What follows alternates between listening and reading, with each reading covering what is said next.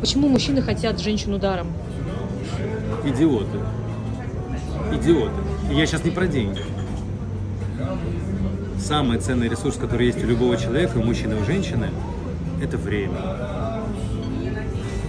Если мужчина пытается даром пренебреж... а значит с, эмо- с эмоцией пренебрежения изначально, неуважения к женщине, забрать а, ее какое-то время, или ее красоту, ее молодость, или ее тело, это говорит о том, что его этому не научили, уважению не научили в семье. А женщина не обязана ничего тебе давать. Она выбирает сама. И очень часто мужики ошибаются в том, что они думают, что они выбирают. Выбирают всегда женщины. Всегда женщина. Всегда женщина.